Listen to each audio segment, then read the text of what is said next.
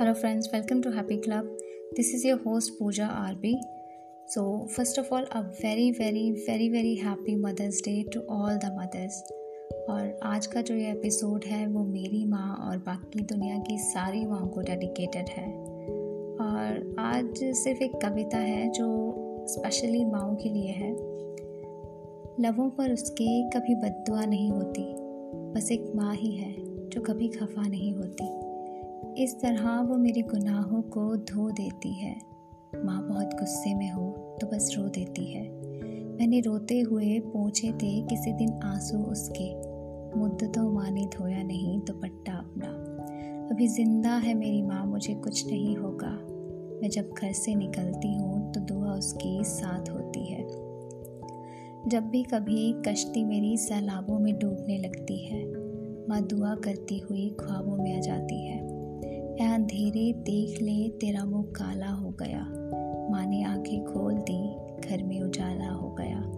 मेरी ख्वाहिश है कि मैं फिर से फरिश्ता हो जाऊँ। माँ से इस तरह लिपटूं कि फिर से बच्चा हो जाऊँ। उसने जन्म देकर कितनी मुश्किलों से संसार दिखाया होगा।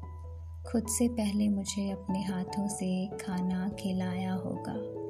प्यार है मुझे अपनी सारी उंगलियों से। क्योंकि न जाने कौन सी उंगली पकड़ उसने मुझे चलना सिखाया होगा।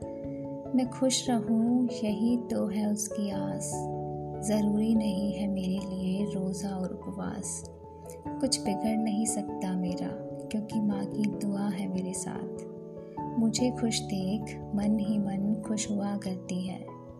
ईश्वर तो सिर्फ़ जन्म देते हैं, हिफाजत तो माँ की दुआ करती है।